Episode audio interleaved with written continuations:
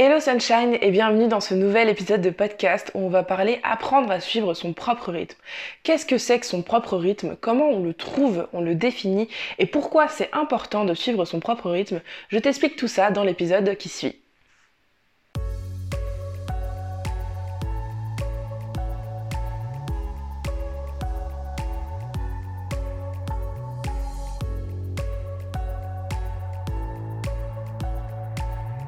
Bienvenue Sunshine dans De Poudre et d'Étoiles, le podcast qui t'inspire, te fait réfléchir et surtout qui t'aide à mettre le feu aux poudres et à l'étincelle qui brille en toi afin de t'inspirer à devenir l'étoile que tu mérites d'être.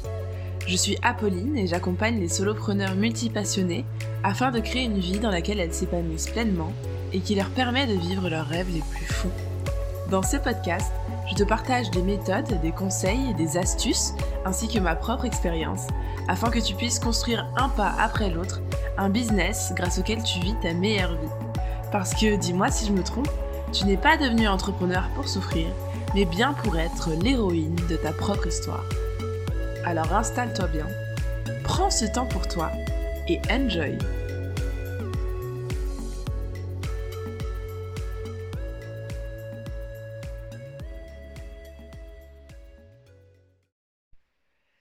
Hello Sunshine, aujourd'hui on se retrouve dans un épisode où on va voir ce que veut dire suivre son rythme et comment on peut faire ça. Alors tout d'abord, pourquoi c'est important de suivre son rythme?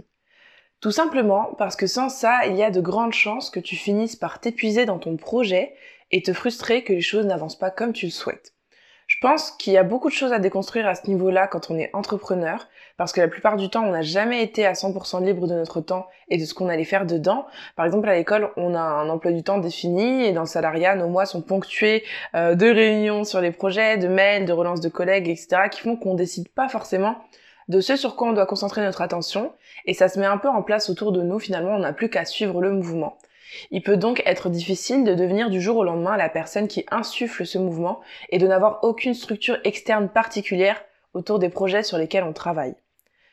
Alors souvent ce qui va se passer c'est qu'on va se calquer sur le rythme du voisin. On va voir que un tel sort tant de posts Instagram par semaine, que tel autre a tant de clients par mois et que Trucmuche sort 5 formations dans l'année. Et du coup on va se dire ok, donc c'est ça qu'il faut que je fasse moi aussi. Sauf qu'on se calque sur un rythme de un qui est pas le nôtre euh, et de deux qui est complètement biaisé parce qu'on ne sait pas euh, ce qui se cache derrière. Bah oui, parce que peut-être que la personne qui sort tous ces fameux posts Instagram, euh, elle en a préparé 50 d'un coup euh, il y a je sais pas combien de temps et elle les a programmés à l'avance et c'est pour ça que c'est aussi régulier et qu'elle a le temps de faire plein de choses à côté. Euh, idem pour la personne qui a X clients par mois, combien de temps elle passe à s'occuper de ses clients, on sait pas. Peut-être qu'elle passe beaucoup moins de temps que ce que nous on aimerait faire avec nos clients pour leur assurer un bon accompagnement ou peut-être que c'est juste pas les mêmes missions donc ça nécessite pas le même investissement. ou tel autre qui sort 5 formations dans l'année, est-ce que c'est des formations qui sont qualitatives est-ce qu'elle est toute seule dans son entreprise Est-ce qu'elle a une équipe euh, Sous quelle forme sont ses, formations Quel type de support il y a dedans Et puis peut-être qu'il y a certaines de ces formations qui étaient déjà quasi prêtes depuis un moment, mais qu'elle avait encore jamais lancé. En fait, il y a tout un monde euh, qu'on ne voit pas et qui ne nous permet pas de, de savoir en fait quel est le temps, l'énergie investie derrière les résultats que nous on voit. Finalement, il y a plein de trous dans le chemin euh, entre ce qu'on voit et l'interprétation qu'on en fait. Et du coup, si je veux produire les mêmes résultats alors que par exemple j'ai un temps partiel à côté ou que je suis seule dans mon entreprise et que je débute, et eh ben en fait je vais probablement me bousiller la santé parce que je vais m'imaginer que derrière il se passe telle telle telle telle chose sans avoir aucune idée de si c'est le cas ou pas et je vais me lancer dans un truc bille en tête sans avoir aucune idée de si ça peut fonctionner et si sur le long terme c'est écologique pour moi, si c'est viable pour ma santé. J'en parlais dans l'épisode sur la comparaison euh, que je t'invite à aller écouter si c'est pas déjà fait, mais on a toujours tendance à comparer l'incomparable et on compare souvent notre étape 5 par exemple avec l'étape 18 de quelqu'un d'autre. Et c'est comme ça qu'on se perd en fait, c'est comme ça qu'on s'embarque sur un chemin qui va être long, qui va être douloureux, pour finalement très peu de choses positives à la clé. Donc si je te raconte tout ça, c'est bien sûr pour inciter sur l'importance de se faire confiance et de suivre son propre rythme sans avoir peur. Parce que bien souvent, c'est de ça qu'il s'agit en fait on a peur de faire les choses à notre rythme et que ça ne passe pas, que ça ne se passe pas comme désiré et qu'on n'arrive pas là où on voulait. Mais quand tu suis ton rythme, c'est toi qui décides du rythme. Et ça veut dire que tu peux accélérer quand tu sens que c'est le moment et ralentir quand ça ne l'est pas. Mais alors comment on fait pour savoir quel est notre rythme? Bah, je vais pas te le cacher, Sunshine, il n'y a pas vraiment de recette miracle à ce niveau-là. En fait, ton rythme, ça va être un peu un mélange de plein de choses différentes. Et la clé, ça va être de d'observer beaucoup, régulièrement, souvent, euh, d'observer comment tu fonctionnes dans le temps, en fait, et d'en tirer des, des schémas euh, généraux, des choses que tu vois qui reviennent souvent.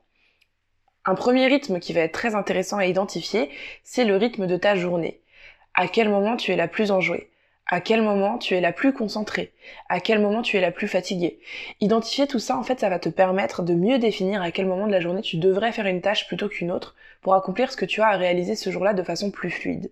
Il y a euh, un concept intéressant à ce niveau-là qui est le concept des chronotypes.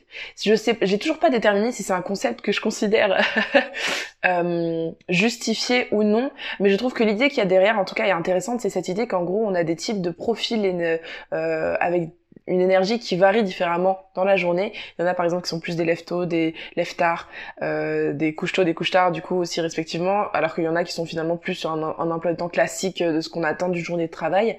Et en fait l'idée ça va être d'identifier à quel moment tu as des petits coups de mou et à quel moment euh, tu des moments où tu peux être super laser focus pour pouvoir placer euh, euh, différentes activités en fait de ta vie euh, moi par exemple je sais que euh, bah, voilà je sais que souvent en début d'après-midi je dors. C'est un truc c'est enfin en tout cas j'ai envie de dormir. C'est un truc que j'ai depuis la prépa euh, et c'est un truc que je me suis toujours autorisée à faire parce que finalement je me suis rendu compte que même si je dors 20 minutes euh, au début de l'après-midi euh, et que du coup peut-être que je perds 20 minutes sur ce que je suis en train de faire ou 20 minutes du coup à l'époque j'étais en cours donc j'en mets 20 minutes en cours et c'est pas forcément un truc qu'on recommanderait et ben moi c'est un truc que je recommande parce que euh, en fait, ces 20 minutes-là, une fois qu'elles sont passées, je suis refocus, je suis recapable de me concentrer, etc.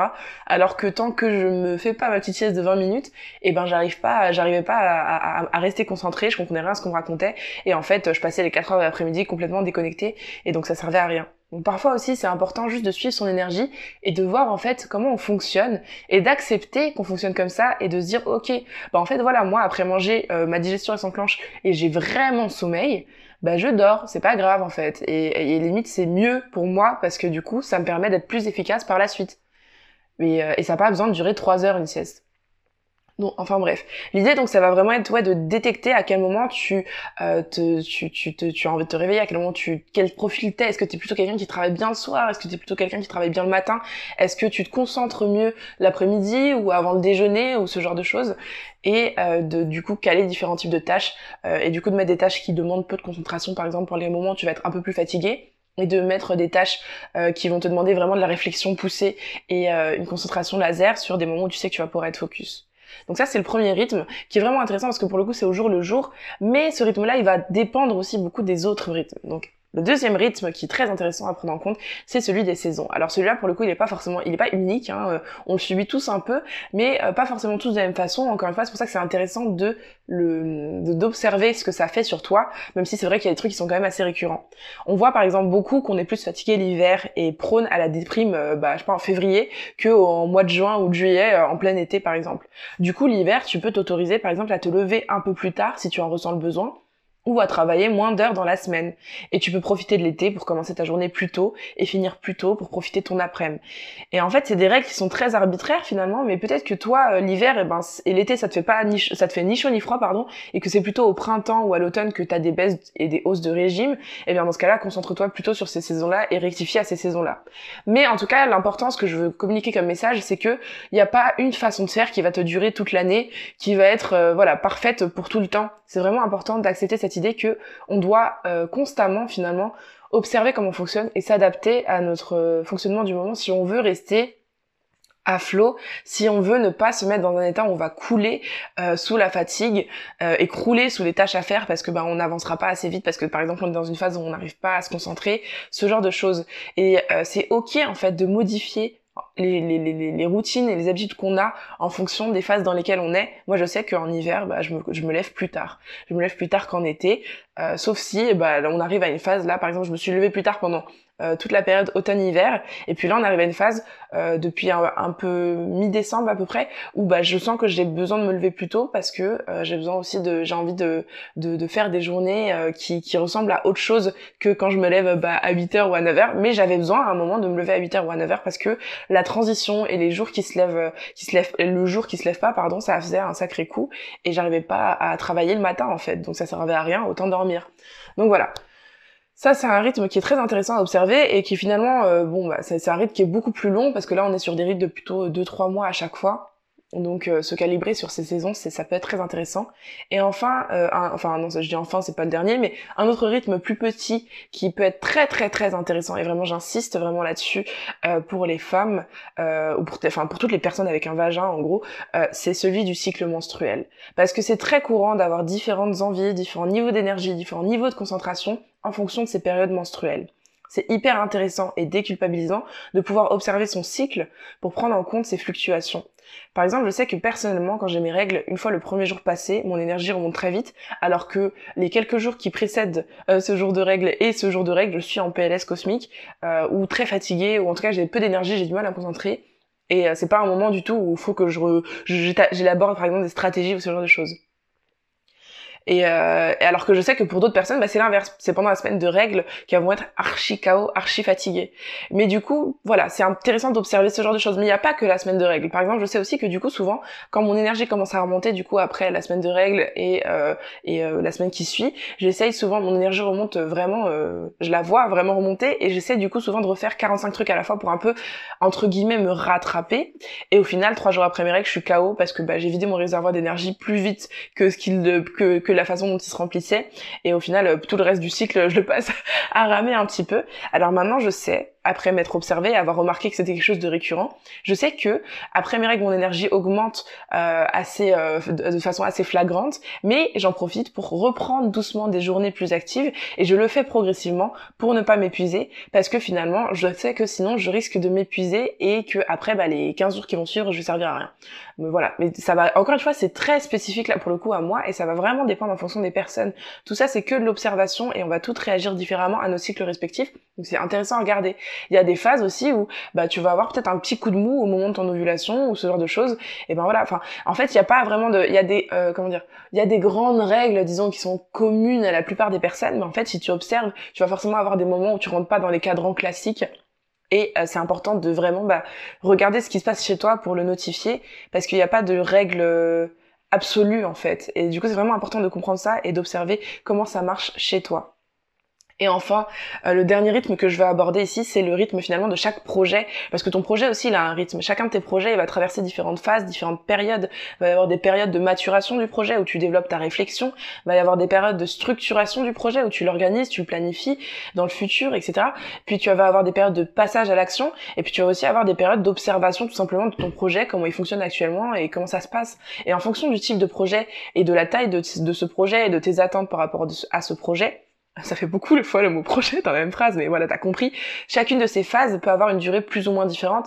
Elle dure à peu près, enfin je veux dire, si t'as un projet euh, qui se déroule sur des années, bah peut-être que ces phases, chacune de ces phases durera plusieurs mois, alors que si c'est un projet qui est sur un mois, bah chacune de ces phases durera peut-être, je sais pas, 4, 5, 7 jours. Voilà, elles vont pas durer exactement le même temps, mais ça va être des ordres de grandeur qui vont être similaires finalement. Et parfois, en fait, ça sert à rien de se forcer à essayer de mettre en place des actions si t'es pas dans une phase de passage à l'action, si t'es dans une phase de maturation de ton projet ou de structuration de tes idées parce que t'es pas encore au clair. Si tu te forces à passer à l'action à ces moments-là, tu vas ramer parce que tes actions, tu vas les mettre en place sans vraiment savoir si tu avances dans la bonne direction. Elles vont pas forcément t'apporter les résultats escomptés parce que peut-être que tu seras pas concentré sur les bonnes actions. Donc finalement, on croit que passer tout le temps à l'action, c'est gagner du temps. Mais il y a vraiment une phase importante avant le passage à l'action qui est la phase de clarification et euh, de, euh, de clarté. Et c'est une phase d'ailleurs que j'intègre dans mes, dans mes, dans mes, dans mes accompagnements parce que c'est vraiment une phase qui est très importante pour gagner du temps par la suite. Il faut arrêter de croire que faut toujours agir, agir, agir, agir pour avoir des résultats. Euh, si tu agis, agis, agis, mais que tu euh, prends pas le temps d'observer ce qui se passe avec tes actions, de rectifier derrière, de structurer ou de faire maturer un peu plus tes idées pour développer, pour améliorer le fonctionnement de ton projet, par exemple, ben en fait tu perds beaucoup de temps malgré tout, même si tu mets beaucoup d'actions en place et tu perds beaucoup d'énergie. Alors bien sûr, l'action c'est très important. Une fois que ta, ta phase euh, de structuration ou de maturation, elle est finie. Ça sert à rien de t'éterniser à réfléchir au pourquoi du comment quand tu as tous les éléments nécessaires pour agir. C'est là le moment où bah ça il faut y aller quoi. Ça sert plus à rien sinon. Euh, sinon tu n'avances pas tout simplement en fait. Donc voilà, ça c'est aussi une notion très importante. Il est important d'identifier où en sont tes différents projets afin de savoir ce dont ils ont besoin et ce sur quoi tu dois concentrer tes efforts pour quand même faire avancer le projet sans t'épuiser. Donc euh, avec tout ça, en fait, on voit bien qu'il y a de nombreuses variables à prendre en compte et que c'est absolument inutile de se comparer aux voisins parce que vous n'avez pas euh, le même fonctionnement de la journée, vous n'avez pas euh, la même façon de vivre les saisons. Bon, à ce moment-là, peut-être si un peu, mais euh, il y aura forcément des différences. Vous n'avez pas le, vous avez le même cycle menstruel, par exemple, ou vous réagissez pas de la même façon à votre cycle menstruel. vous n'avez pas les mêmes projets, vos projets n'ont pas la même taille, ne sont pas aux mêmes phases. Donc en fait, ça sert vraiment à rien de se comparer et c'est vraiment important de prendre en compte du coup tous ces éléments là euh, pour créer euh, semaine après semaine en fait un quotidien qui va te correspondre. C'est-à-dire que si tu sais que tu es dans une semaine voilà où bah tu es toujours dans une phase de structuration de ton projet tu vas prioriser ce type de tâches là mais tu sais aussi que tu es dans une semaine bah voilà où tu vas être un peu chaos parce que tu euh, es dans telle phase de ton cycle et ben euh, tu vas peut-être raccourcir tes journées. Tu sais que tu travailles mieux le matin que l'après-midi donc tu vas les raccourcir plus tôt sur le matin pour avoir l'après-midi tranquille que de te lever plus tard et mettre euh, ton ton après enfin travailler tout l'après-midi. Et finalement tu vois en fait c'est la combinaison de tout ça qui va créer ton quotidien et qui va faire que tu vas faire un quotidien qui est flexible et qui suit ton fonctionnement et euh, qui s'adapte à toi en fonction de euh, tes évolutions et en fonction des, des de, de, bah, de comment euh, ton énergie varie et des différentes phases dans lesquelles tu es pour que finalement tu avances sans avoir te prendre la tête. Et on voit bien que c'est vraiment pas quelque chose de linéaire c'est vraiment pas toujours la même chose ça va beaucoup bouger. Et c'est pour ça que c'est important de comprendre les mécanismes sous-jacents du truc pour pouvoir en fait après le reproduire autant de fois que nécessaire et t'adapter autant de fois que nécessaire sans que ce soit un stress de façon tout à fait simple. Et, euh, et c'est pour ça bah, du coup que je considère que c'est important de se faire aussi accompagner sur ces sujets là quand on quand on a du mal tout seul à faire ce genre de choses parce que euh, on va pouvoir vraiment aller chercher les notions qui sont derrière tout ça et vraiment faire en sorte que tu les intègres et que tu puisses euh, les utiliser à, ta sauce en fait et que ça puisse te permettre bah, voilà d'être totalement indépendant à ce niveau-là. Voilà Sunshine, c'est la fin de cet épisode, euh, un peu, un peu, un épisode un peu, un peu calme, un peu sérieux. J'ai pas, j'étais un peu sérieuse aujourd'hui. C'est euh, moi, voilà, je suis sur une fin de cycle, donc euh, j'arrive sur une phase où je vais être un peu KO. ça se sent peut-être un peu à ma voix dans cet épisode, mais en tout cas, j'espère qu'il t'aura plu. Je t'invite vivement à faire ce travail d'observation de ton énergie, de comment elle évolue en fonction du temps. Et je suis sûre que même avec les années qui sont déjà passées, tu peux détecter déjà des, des moments récurrents, même si sur ces années-là, tu pas forcément conscience de ces notions de cycle. Tu peux déjà détecter des moments récurrents, des moments où tu pètes le feu et d'autres où tu remarques souvent que tu as besoin de ralentir. Et voilà, si cet épisode t'a plu, je t'invite à me laisser un petit commentaire pour me dire et à le partager à quelqu'un qui en aurait besoin. Tu peux me retrouver sur tous mes autres canaux via les infos en description de l'épisode. Et puis moi, je te dis à la semaine prochaine pour un nouvel épisode de podcast. Ciao